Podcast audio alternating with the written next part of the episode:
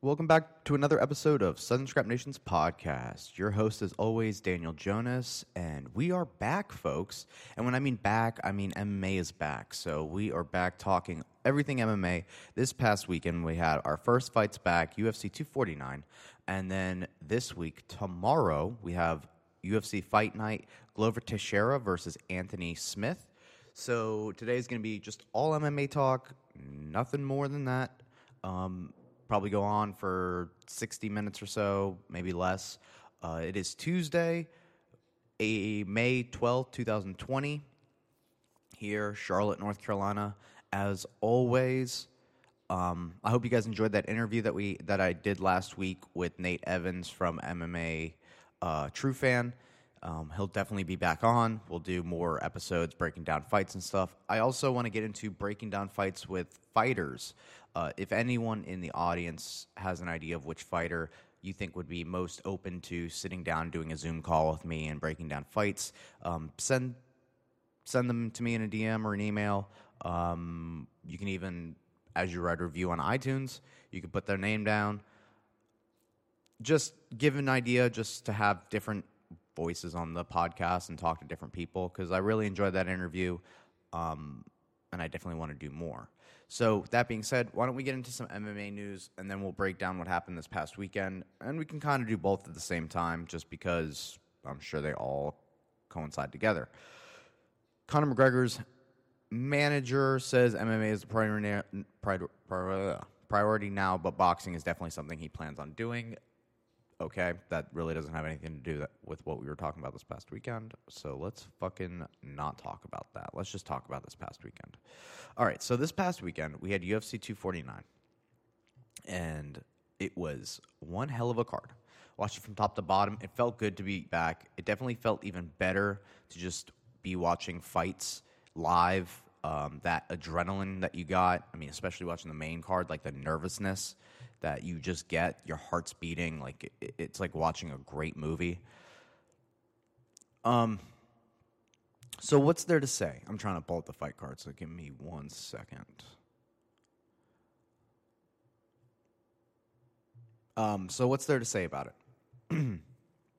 Well why don't we go to the early prelims? Because i like i said i watched the whole thing. The first fight was great ryan spann versus sam alvey. Uh, definitely like back and forth. Um, each guy had each other hurt, and ha- and then Ryan Spann almost got two head and arm chokes. Very head and arm choke heavy pre- early prelims. Then we go into the Bryce Mitchell fight. One of the most impressive fights I've seen. I saw all night as as far as a guy who just entered the UFC and a vet in Charles Rosa. Um, Bryce was still the favorite because he's fan favorite and definitely ha- has shown um, development in his skills, and he's an up and comer. Charles Rosa, though, uh, I mean, nasty, right? He just submitted uh, Dennis Bermuda, no, Dan, David Bermudez, um, Manny Bermudez, and submission specialist. So Charles Rosa, legit black belt, Brazilian Jiu Jitsu black belt. Bryce Mitchell went in there and he put on a grappling clinic. You're talking about a kid, there's only been one other twister in the UFC other than him, and he's sitting there trying to put it on five times in this fight. Charles Rosa, if it was any less of a person, would have tapped immediately to that.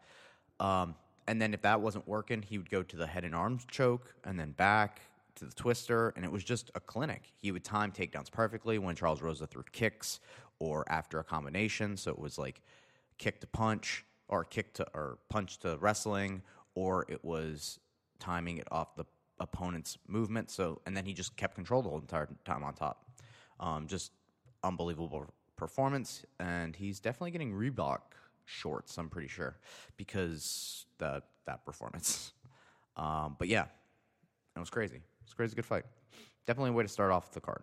And then we moved into the prelims, and that started with the rematch of Vicente Luque versus Niko Price.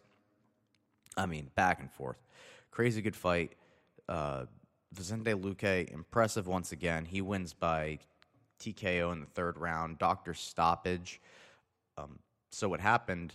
I mean, the whole fight perfect as far as Vicente landing the hard strikes, but he was teeing off on Niko's right side, and then it was just like a moment of he just needed a left hook, and I was just like, if he just throws that left hook, and he threw this weird left hook, but you know it came out at a weird angle, but the way he threw it delivers a lot of power because the elbow's so high up.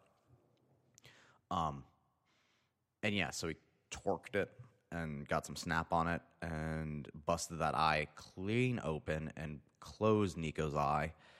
Um, I mean, he's two and zero against the guy. It's he's I think he's got his number. I mean, Niko Price is so unorthodox. It's it's not a matter of, and Niko tried to darce Vicente, and DC's like, oh, he's going for the darce, and Vicente said that he heard that and was like, no way, I'm the darce guy, and then he got out of it. Um, that was one of the cool things about watching the fights without an audience is you don't hear the crowd going crazy dulls a lot of the stuff out, like the the the thudding of the shots, and you watch it. And my, I was watching with my girlfriend. She's like, "Oh, you can really hear those. You can really hear the shots." And I was like, "Yeah, it's a fight. Like it's not." With the crowd, it really it would be like no crowd football game, and you just heard the thud. You can kind of hear it with the audio that they have with the NFL, but at the same time, if you were just there and you heard the collisions that the guys these guys would have were having, you'd be like, oh, yeah, they're for sure getting concussions. TV dulls a lot of things. Um, I mean, just like how tall someone is. I get a lot of the, oh, wow, I thought they were taller about certain fighters and everything. Um, and so when you see it, I mean, the blood's always been a thing. You can't, and cuts, like you can, that that's arguably worse on TV because of the HD quality. But yeah, when you hear it, you're just like, yeah, that's a that's what a fight sounds like. That's like when two guys fight in a bar. That's what it sounds like. Um, arguably not as technical and not as pretty, but it's not pleasant. So when you hear the crowd going, and you hardly hear those thuds and cracks and stuff, makes it a little bit more palatable. So I'm wondering if it's gonna. I wonder if it's gonna because a lot of people watch this. It's the first sport back. There were no other sports. I mean, you had a bunch of people tweeting about it during the thing. Famous people, people of influence, because there's nothing else. So sports are sports. It gives you a good distraction. People got into it. I wonder if watching it with like the intensity of every shot landing and he being able to hear it and the lack of crowd, or it just seems like a, it's like a hardcore fans. It's Dana White contender series, right? Not everyone's going to watch that show. It's mostly built just for the fans. And so when you're not really a fan of it and now you're just watching two guys fight each other for the glory of no one, it's not even Coliseum like. It's like they're having a, a glorified sparring match. Um, I wonder if the I wonder if the casual fan is turned off more about it, or um, or they're more into it. If it got them to the next level of being more than just a casual fan and having more of an appreciation for it, like the Chinese or like the I guess the Chinese too. I don't know, uh, like the Japanese audience, right? They are very silent. They appreciate the sport, and they clap for it our nation in the United States isn't its national sport isn't a martial art, so it doesn't instill discipline in the every person because not every person did martial arts growing up. So you don't get that from everyone at an early age. Whereas in Japan, judo's the national sport. Um, South Korea, the national sport is taekwondo. Russia, even the national sport is sambo. These are all martial arts. So the whole nation at some point did it. Thailand, you get in a cab and the guy's like, "What are you here for?" And you go Muay Thai, and they're like, "Oh, I used to fight Muay Thai," and you're like, "Oh, really? How many fights?" They're like, 40. Like that's ridiculous. He's like, "Ah, it's when I was 12." It, it, some some countries are built with this this unique national sport of being fighting each other. So certain certain audiences are just more educated about it not necessarily saying it's better or worse. It just it shows when you watch these MMA fights, and without a crowd, it benefits the hardcore fan because you get to watch and see and hear everything, and not have the uh, distraction of a uneducated audience who's muffling every sound. Um, all right. So the next fight was Carla Esparza versus Michelle Waterson. This is starting to show where the Jacksonville education judging is coming in. Michelle Waterson probably won that fight. Carla Esparza won. Um, honestly, watched it. Not much happened, but Carla flurried, but didn't really do much with it. Couldn't take Michelle down. Um, yeah, she went one of 10 takedowns. Mm, No, she threw more. She landed more strikes. They're kind of. Yeah, I don't know. Oh. Yeah, I mean. I don't know. I don't know. I just, uh, I thought Michelle won that fight, personally. And then you had the return of then you have the return of Werdum, Werdum against Alexei Oleinik. Just Werdum didn't look himself, but at the same time, uh, Alexei just looked really good. He looked in great shape. He put the pressure on Werdum and just got the win. It was just two old guys fighting. That's about it. Not much more to say about that. And then Donald Cerrone versus Anthony Pettis, too. Uh, what a fight. It was great, back and forth. Awesome. Anthony Pettis took a head kick that no one else has ever taken and just walked off. And I mean, at 170, you're just getting two guys that are revitalized. Donald Cerrone using his wrestling. Uh, I actually kind of want to see the stats on that. He got two of eight takedowns, but still got two. I want to see what his control time was because I don't know how. Hmm, they don't tell that. Okay, never mind. Um, but Donald Cerrone took some shots uh, for a guy that in his last fight, uh, or his last time versus Anthony Pettis. I mean, he lost in very very short time. Goes in there, goes three rounds, and I arguably thought arguably thought he won the fight. Stats show that Anthony Pettis landed more. However, I think the takedowns and control that he had against Pettis and just overall game, uh, especially in the third round. Um, yeah, I just thought Donald Cerrone got that W. Anthony Pettis kind of even acknowledged it. He's like, oh, okay, sure, I'll take it. But I mean, this guy definitely wrestled me and you know beat me up a little bit.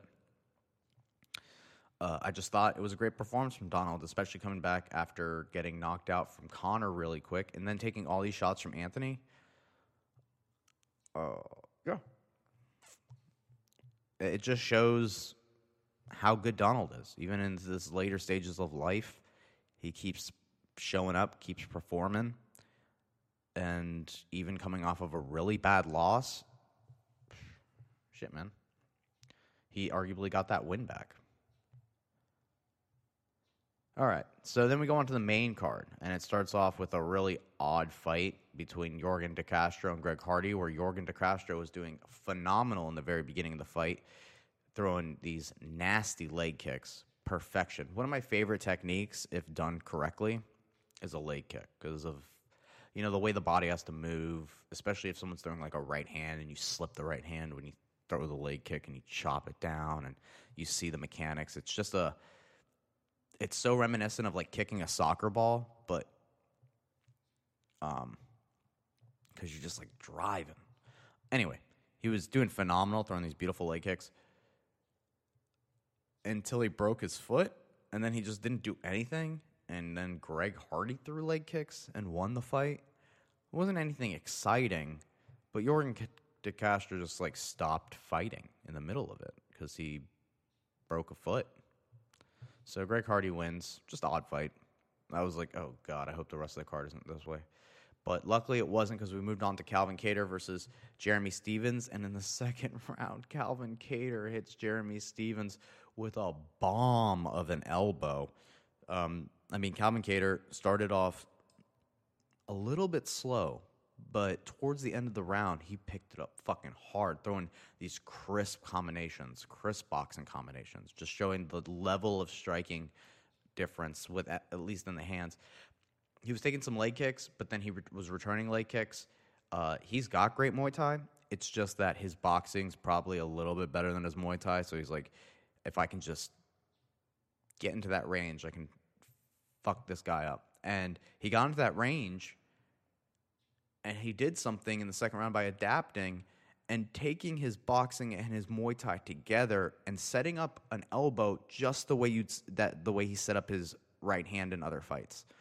You know, slapping the slapping the head to the right hand or slapping the arm to clear the uh, hand for the right hand. But instead, he goes left hand, play, gets a hold of Jeremy's head, places that elbow on the mouth, comes down with the left elbow when Jeremy's on the ground, slices him, and uh, they stop it. Really bad cut. Um, but yeah, Calvin Kattar, eh, featherweight, is the real deal. If you could get if you could get a five round fight with Zabit, I think he takes it back. And then who in the featherweight division?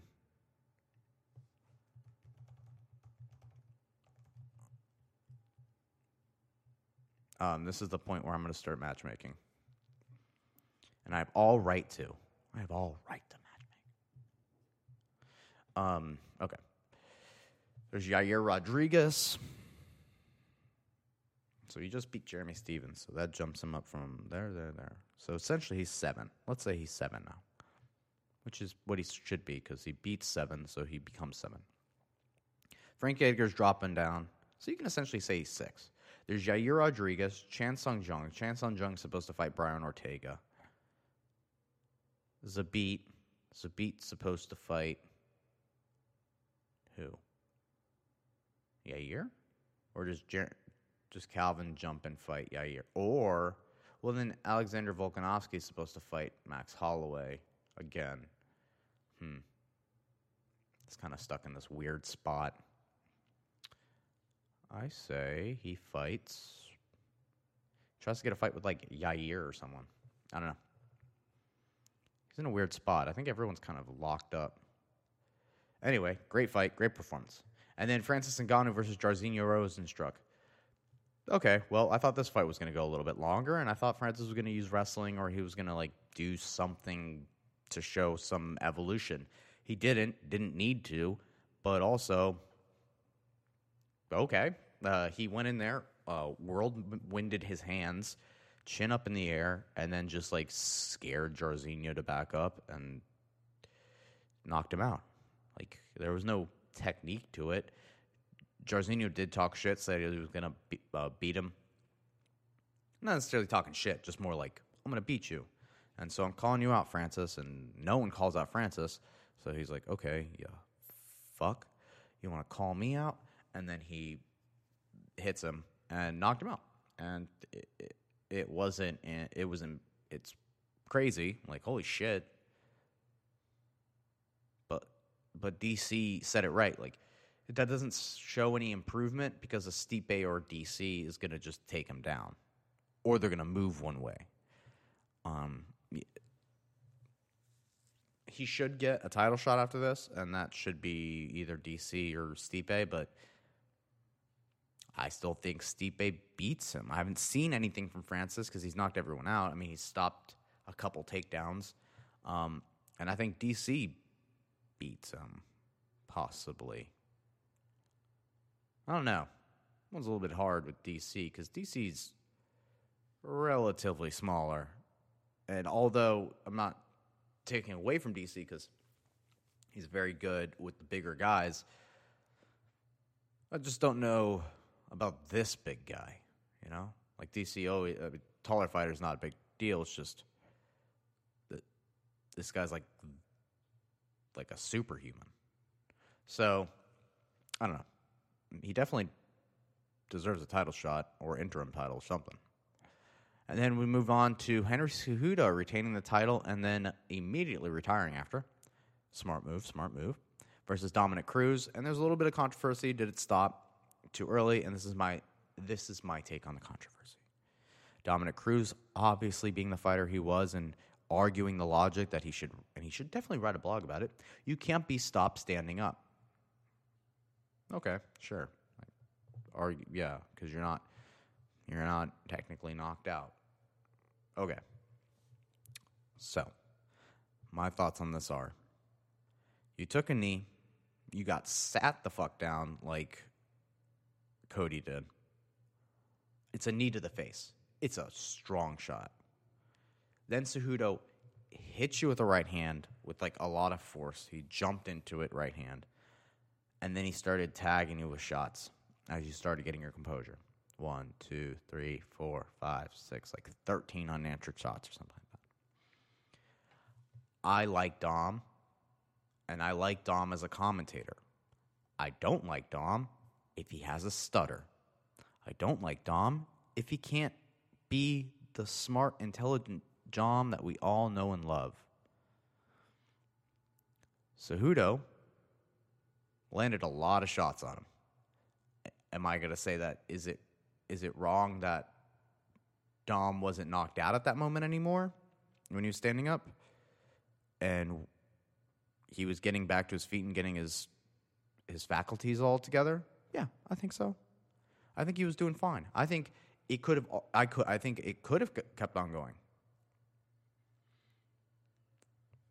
Do I hate the stoppage?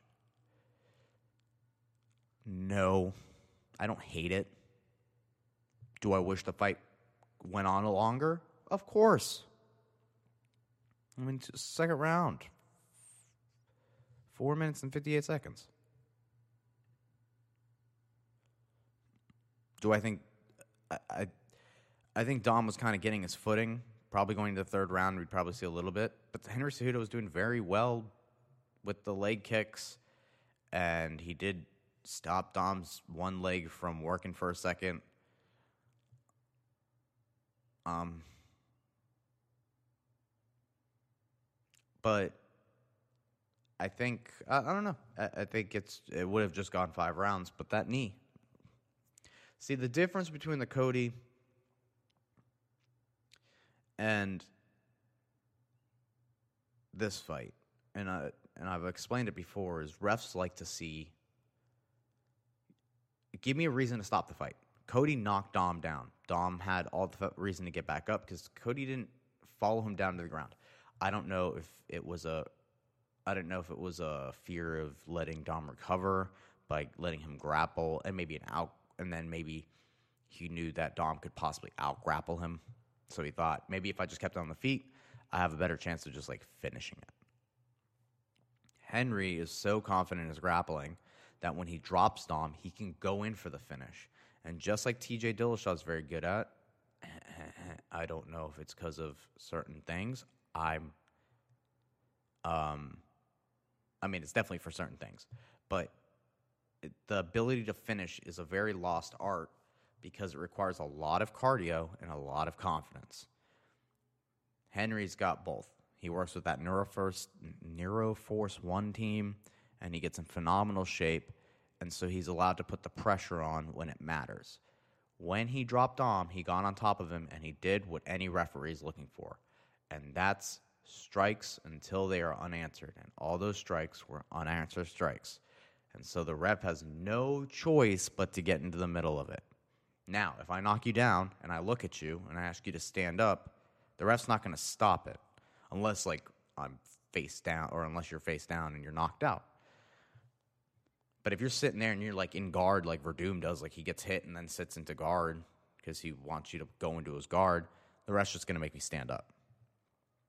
But if I drop you and then immediately pass your guard and start hitting you, no matter how hard the shots are, if I can just like keep hitting you and you don't do anything, but you're all you're doing is trying to get stand back up and you're not hitting back or you're not, arguably, I wouldn't hit back either. I would just try to stand back up but if you're not doing anything and you're taking these shots as a referee, they have to step in and stop the fight. So that's what Henry did. He capitalized on the ability to finish. And so he did. And he retained the belt and then immediately retired. Good on him. Uh, I mean, he's very accomplished as a combat athlete in all senses of the word. Olympic gold medalist, youngest Olympic gold medalist as far as wrestling is concerned um, in the United States. And then flyweight world champion, bantamweight world champion, got it, defended it, got the flyweight belt, defended it, got the bantamweight belt, defended it.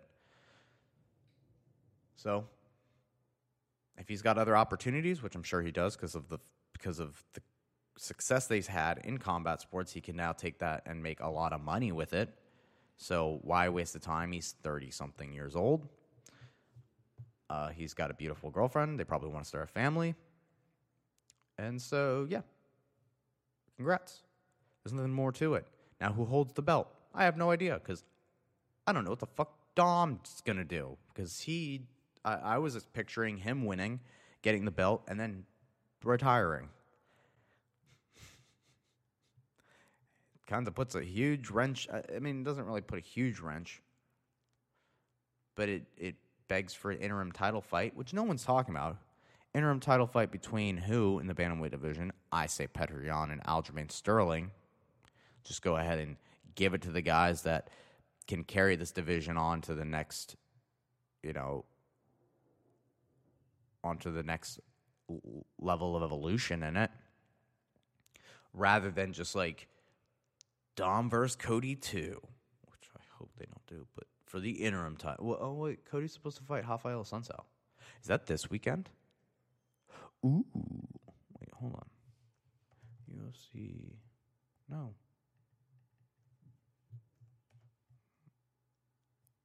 Yo, wait. No way. Hold on.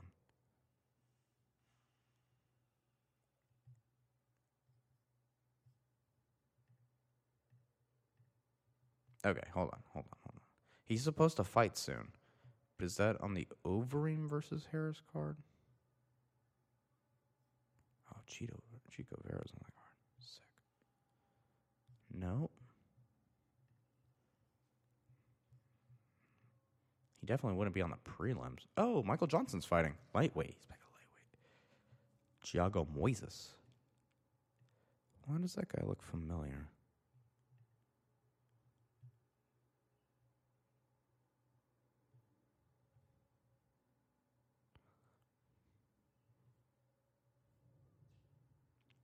he fight in LFA? Yo.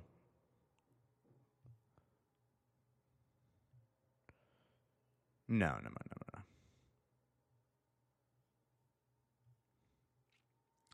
no, no. Oh yeah, he did fight in LFA. Yo. I'm pretty sure. I. Yeah, I drove this dude. Oh shit. Cool. Well, he's fighting this weekend against Michael Johnson. That's cool. I met that guy. Cool shit. Small world. Um. So, uh, okay, so I was talking about Cody Garbrandt. I don't know what they're going to do about the bantamweight belt because we still have to talk about the main event. But he was supposed to fight somebody soon. I was pretty sure. But anyway, I hope they don't do that, but they might. They might do like Cody versus Dom for the belt or whoever's up there. But I'm hoping it's Aljamain versus Petr Yan. Petr Yan is a fucking monster. I love it. Um, all right, so then you have Tony Ferguson versus Justin Gaethje in a surprising fucking five round, unbelievable fight. Now, a little bit of pretext before fight or before I break this down. One, I love Tony. Still, even after this loss. Nothing's going to change about that. I think this fight, though, chain, changed him for good. I don't think you're ever going to get the same Tony. I hope we do because of a guy that recovered from a knee surgery an unparalleled amount of times to go on and you know continue his win streak and have some incredible fights.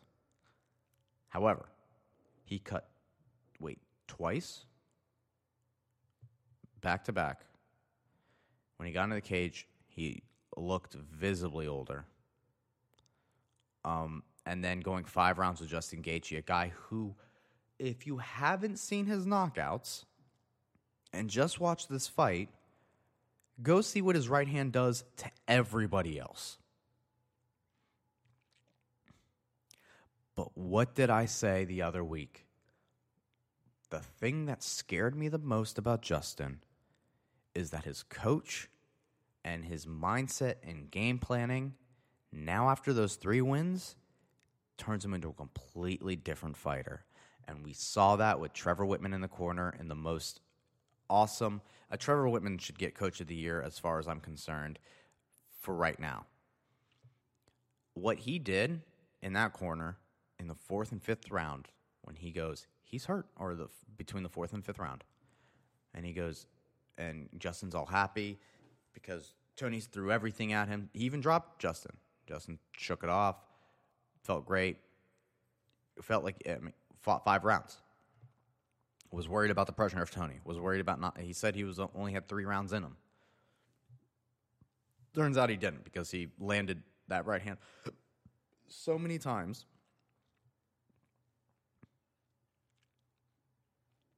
All right, actually, hold on. Let's talk about Tony for a second. Tony was off that night. And then on top of that, his game plans for it just doesn't work on Justin. Justin doesn't break. So if your if your game plan is breaking somebody and breaking somebody in turn makes them less sharper and dulls their ability to fight and then it allows and then you become like a snowball where once they start to break and you start seeing a chip, you chip at it more, chip at it more, chip at it more until they can't take it and they they either physically show or they find a way out or whatever the case may be. But when you have a guy that just doesn't do that, he just like has all the armor and or your swords aren't strong enough to break it. Antonio's doing some good stuff, like those front kicks to the body. I thought they were going to pay dividends. Nope. And what I thought was going to hinder Justin Gaethje, I'm sure actually helped him. It was the fact that he doesn't really have to cut weight. He cuts weight, but Tony had to cut weight. And then he did it two weeks before that. And so when Justin went in there and he took what Tony had to give him, and he's like, this is actually isn't as bad as everyone thought it. Everyone said it was going to be. And kept to incredible boxing the angles of, of going in, dropping level, searching for that shot. So he'd slip a punch, and then he'd, he'd try to pick it, uh, an angle, and then he'd throw the right hand. He'd slip over, throw the right hand. He'd, in between tempos, throw the right hand, and just broke Tony's face. I mean, he suffered a broken orbital, but he just punished him. And Justin sends people flying with that right hand. The left hook was there too, right? Trevor Wittman, you you've had hurt, people hurt before, and then you get too overzealous and you get knocked the fuck out. What are we gonna do? And he's like, he's like, yeah, twice. I done twice. He's like, stay sharp, uh, stay sharp, motherfucker. Like that's all you got to do. And he did. He knocked him. Well, he like stopped the fight. He TKO Tony. Tony got upset for a second, but Tony, when he shook his head, it's a it's a weird thing to see because it's not a normal reaction. And when I mean not a normal reaction, usually people like spit blood, like shoot it out of their nose, hold their eye. But when you shake, I, that make that to me that makes it feel like there's something broken in your fit, like your face is broken because you feel something like loose you feel like you or you're trying to like shake off something. You're trying to shake something off. Tony's been cut before, also, so it's not like he's shaking because he's got cut. Shaking because like there's something internally wrong. His vision, maybe, right? But either way, something's fucking not good. It was the right call. And uh, yeah, your new lightweight champion and your answer to Russia the, our, to the United States' Russian problem is Justin Gaethje. He'll be taking the mantle to try to fight the Eagle, And as far as a stylistic matchup, I think he's great. I think it's a great stylistic matchup. He's uh, low center of gravity, really good at the sprawling and brawling, really brings that. And I think that right hand, what Dustin Poirier couldn't do, what Michael Johnson couldn't do, I think Dustin or Justin Gaethje and I guess Conor couldn't do. And I think that's uh, just knock him out. I think he can knock him out. Um, but it's going to be a lot of training, and uh, as long as he's got Trevor Wittman in his corner and they develop a great game plan. I mean, you rewatch the Rose Namajunas versus Jessica Andrade fight. Jessica, although she won, those first minute, just the evolution of striking, or just the difference in striking, was revolutionary. I mean, compared to the two of them, you have one of the most. you have a girl who's sharp as a motherfucker. well, Jesus. You have a girl who's sharp as a motherfucker. I swallowed water on the, down the wrong pipe. You have a girl who's stronger than a motherfucker, um, or sharper than a motherfucker, your Trevor Wittman, and just the angles, the jabs, the hooks, the left, the right hand, whatever that may be. Um, that's what that's Justin's coach. Like Justin is there. He just fights differently, um, but it's still the same thing. It's unbelievable. So that was the fights. I hope you guys enjoyed them. I fucking did. I loved them. But that being said, we have more fights tomorrow. We have more fights tomorrow. Uh, oh, and shout out to George St. Pierre for being inducted into the Hall of Fame. And uh, speaking with Nate Evans just uh, the other week, last week, talking about George and having his documentary coming out couldn't come out in a better time. So look forward to that. And let's go ahead and figure out what else is going on. Okay, so if Stipe won't fight, Daniel Cormier is probably going to fight Francis, probably for the interim title. That'd be a good idea. They two could fight for an interim title.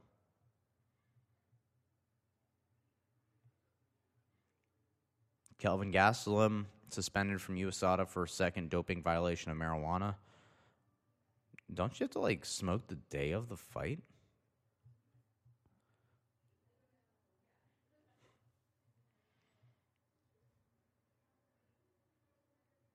Wait.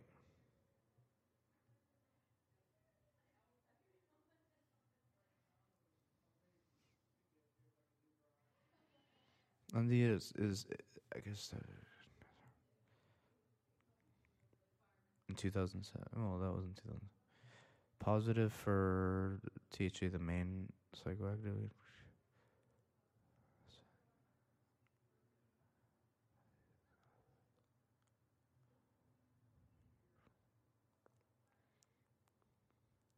Oh yeah, it's coming from the New York fight. I was like, what the fuck? Yeah, okay. Well, that's what happens. You can't be high on the day of the fight. Sucks to suck. Of course, Justin Gaethje is the underdog to Khabib. Khabib is undefeated. Oh, and St. Preux fights this weekend, so that's fun. He fights at heavyweight. I'm actually kind of excited for that. I was watching the highlights of his finishes that UFC put up. People forget OSP is a motherfucker. And then the Glover versus Ion Cutelaba fight, showing his veteran savvy and his immensely good ground game. Douglas Lima versus Michael Venom Page highlight up on the DAZN website or the Zone channel. Knockout from hell.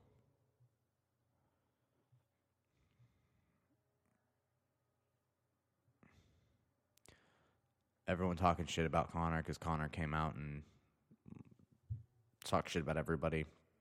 Khabib, Justin,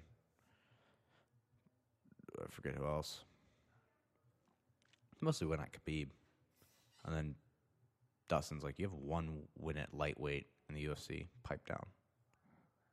That's crazy. He only does have one win.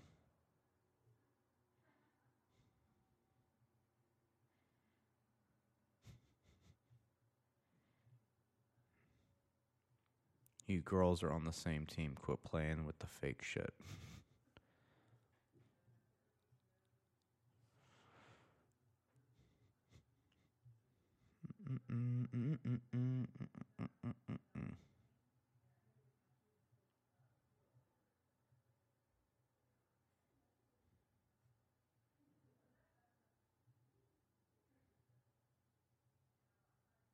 Oh wow.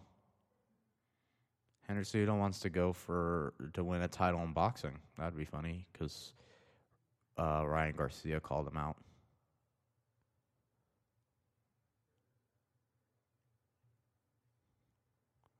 Cody Garbrandt going at USADA because they suspended Kelvin Gastelum for smoking weed. All they're asking is just for like the day of the fight.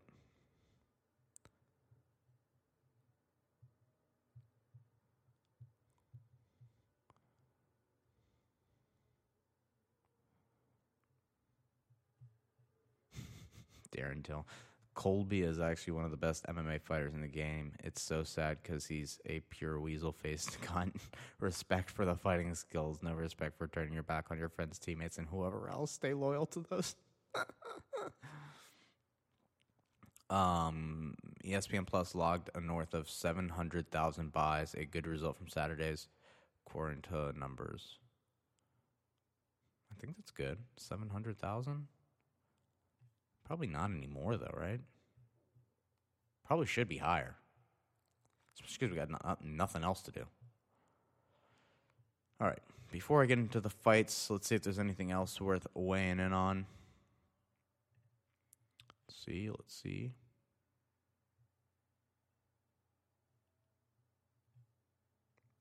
No. Okay. So let's break these fights down. They're about to actually do the weigh ins right now but let's break these fights down. So, starting in the prelims, we got Chase Sherman, the return versus Ike Vill- uh, Villanova. Villanueva. Chase Sherman, heavyweight with fancy footwork, like him in that. Featherweight versus Brian Kelleher versus Hunter Azure. Brian Kelleher just came back and won his last fight through submission um, I mean, if he's back, he's back. It's a pretty good bet on him. I like Boom Boom Kelleher. I don't know this Hunter dude. He's never fought in the UFC.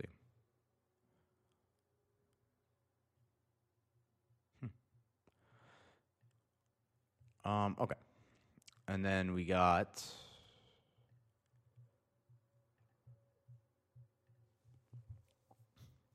Gabriel Benitez versus Omar Morales. That's a sleeper fight right there. Gabriel Benitez is usually a banger, and if Morales can gets pulled into it, should be fun. Sijara Eubanks versus Sarah Moras. Toss him, I guess. Michael Johnson versus Thiago Moises uh, at lightweight. Like Michael Johnson. Thiago's um, fair, relatively new uh, to the UFC, but if he can show promise against Michael Johnson and beat that vet, it's good news for him. Same thing with this Philip Lins versus Andre Arlovski fight. If Philip can beat Andre, puts him on the map, especially if they can do it decisively. Um, and then in the main cards, let's talk about the main cards. Uh, Carl Robertson Robertson versus Marvin Vettori. That's a great middleweight fight. Um, bantamweight, we got the return of Ricky Simón the Mullet Kid versus Ray Borg. Uh, Ray Borg, hopefully he makes weight today, but um, he got a win in his last fight against Rodrigo. And that was at flyweight. Mm. We'll see if he does at bantamweight. He's not going to be able to just like bully them. That's what his game plan at flyweight was. He used to just like grapple, bully um, the guys, but Ricky Simón's pretty big. We'll see. Lightweight, we got Alexander Hernandez versus Drew, Drew Dober. Uh, I like Drew Dober in this fight. Drew Dober just knocked the fuck out of uh, Nasrat Haqparast. And uh, I think Alexander Hernandez, as much as he's back, I think there's just like these two. I mean, the also the the the experience on Drew Dober's side, twenty two and nine. I like Drew Dober in that fight. As much as Alexander Hernandez thinks he's the greatest thing since sliced bread, uh, I think Drew Dober's just too explosive. And if you had trouble with Donald Cerrone, mm, you're gonna have major trouble with this guy. And then heavyweight, you got Ben Rothwell versus Ovince St. Preux. That's a pretty heavy. It's a pretty heavy serving for Ovince for his heavyweight debut. But if he can be faster and kind of just like outpoint Ben Rothwell, I mean, he can possibly hurt him or submit him. But what you don't want to do is get into a match where you get hit by any of Ben Rothwell's right or left hands because Ovince has shown uh, weakness in the chin, and Ben Rothwell is one of those guys, especially at heavyweight, where he's so awkward that you don't want to just get caught. And so Ovince St. Preux is either going to have to play real smart, or I want to see what he's like at heavyweight if he can take shots. Now that he doesn't have to cut weight. And then you have Anthony Smith and Glover Teixeira in the main event. This is a very sneaky good fight because Anthony Smith is obviously someone that just came off of title contention and he's beaten some major guys since losing. And uh, I mean, major guy since losing. And uh, Alexander Gustafsson submitted him in the fourth round. I think he, uh, other people have said this, I think he got the rub from Jon in a positive way. And being a commentator and being immersed in the sport and loving it and having to break it down and constantly think about it and go over it in his head and give analysis. Um, I think it helps his game, and he constantly evolves. Even though he's thirty-two and fourteen, he's at a great team, great MMA team that's like on the forefront of developing new great guys. Factory X, and then you have Glover Teixeira. You have a guy who's a veteran, and he's beaten some up and comers and been that, and been the gatekeeper uh, Carl Robinson, who's fighting on this card, submit him first round. Uh, submitted Ion Cutelaba, who just came off of a great win, or uh, he just lost, but came off of a, a great fight. Um, like banger of a first couple seconds of a fight.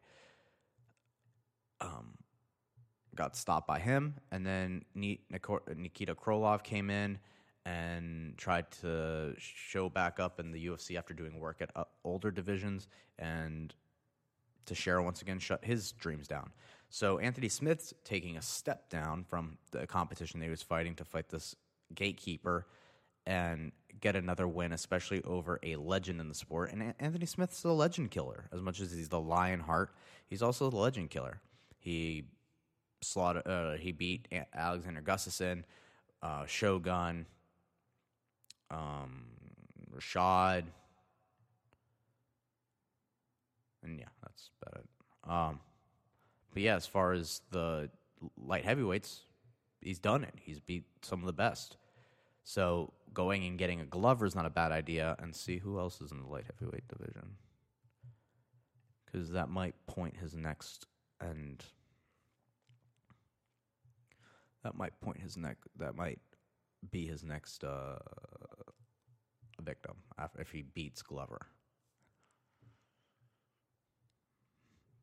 Okay, so there's no one like older, but after him, there's always a rematch with Thiago Santos, uh, Dominick Reyes, fight, or a Juan fight. If Juan doesn't fight Jones, there's always well, I wouldn't fight Corey, but yeah. So anyway, anyway, so I think I like Anthony Smith in this. I just don't like it if it goes to a jiu-jitsu thing, just because. I know Anthony Smith would love to test his jiu-jitsu against uh, Glover. I just think the Glover's just so good down there and so veteran savvy that if you fuck up and you give him top position, um, yeah, yeah, yeah, yeah. Anyway give him top position, he'll have a better chance of fishing. You know, um, and Anthony Smith, as far as the technical aspect, has to keep long, keep Glover on the back foot, um, beat him up. Make like do level changes, like make him focus on different levels. I saw him working uppercuts. Obviously, a great thing if you take anything away from the Gustafsson fight, but just be long, jab, stick. I would do. I would like jab, fake takedowns, make him bite on takedowns. Um, circle left, right. Obviously, if you're not jabbing, you're throwing the right hand, um, and then you're jabbing, uppercutting, uh, and then don't ever square up so he can get a takedown and keep your back off the cage. That's about it. All right. So that being said, that's all I got for you guys today. Um, oh, here's a little bit more news and some good news to go off of, even though everything's been going on in the world. And I have, hope everyone's staying safe. And as things are opening back up, I hope that as well. Um, Anthony Johnson is back, guys. He's 236 pounds. His mini camp returns for his for his UFC return. He's looking great. He's looking in great shape.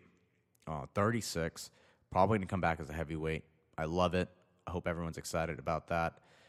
And that being said, enjoy your day. Enjoy the fights tomorrow. We'll be back Thursday and we'll break down those fights. And then we're going to break down for Saturday because we got the return of Walt Harris um, and a fight against Alistair Overeem. Should be good. Should be good. So we're going to come back, break down those fights after talking about tomorrow's fights. And uh, oh, I guess they're in Jacksonville tonight too. All right, or tomorrow night. Cool. So I'll s- talk to you guys later. I hope you guys enjoyed this episode. If you guys need anything, follow us on SouthernScrapNation.com. Go to our Instagram, Facebook, uh, Twitter, Southern Scrap Nation, iTunes, SoundCloud, Google Play, all forms of social media and all forms of listening apps. Go check it out. And if you just want everything in one place, SouthernScrapNation.com.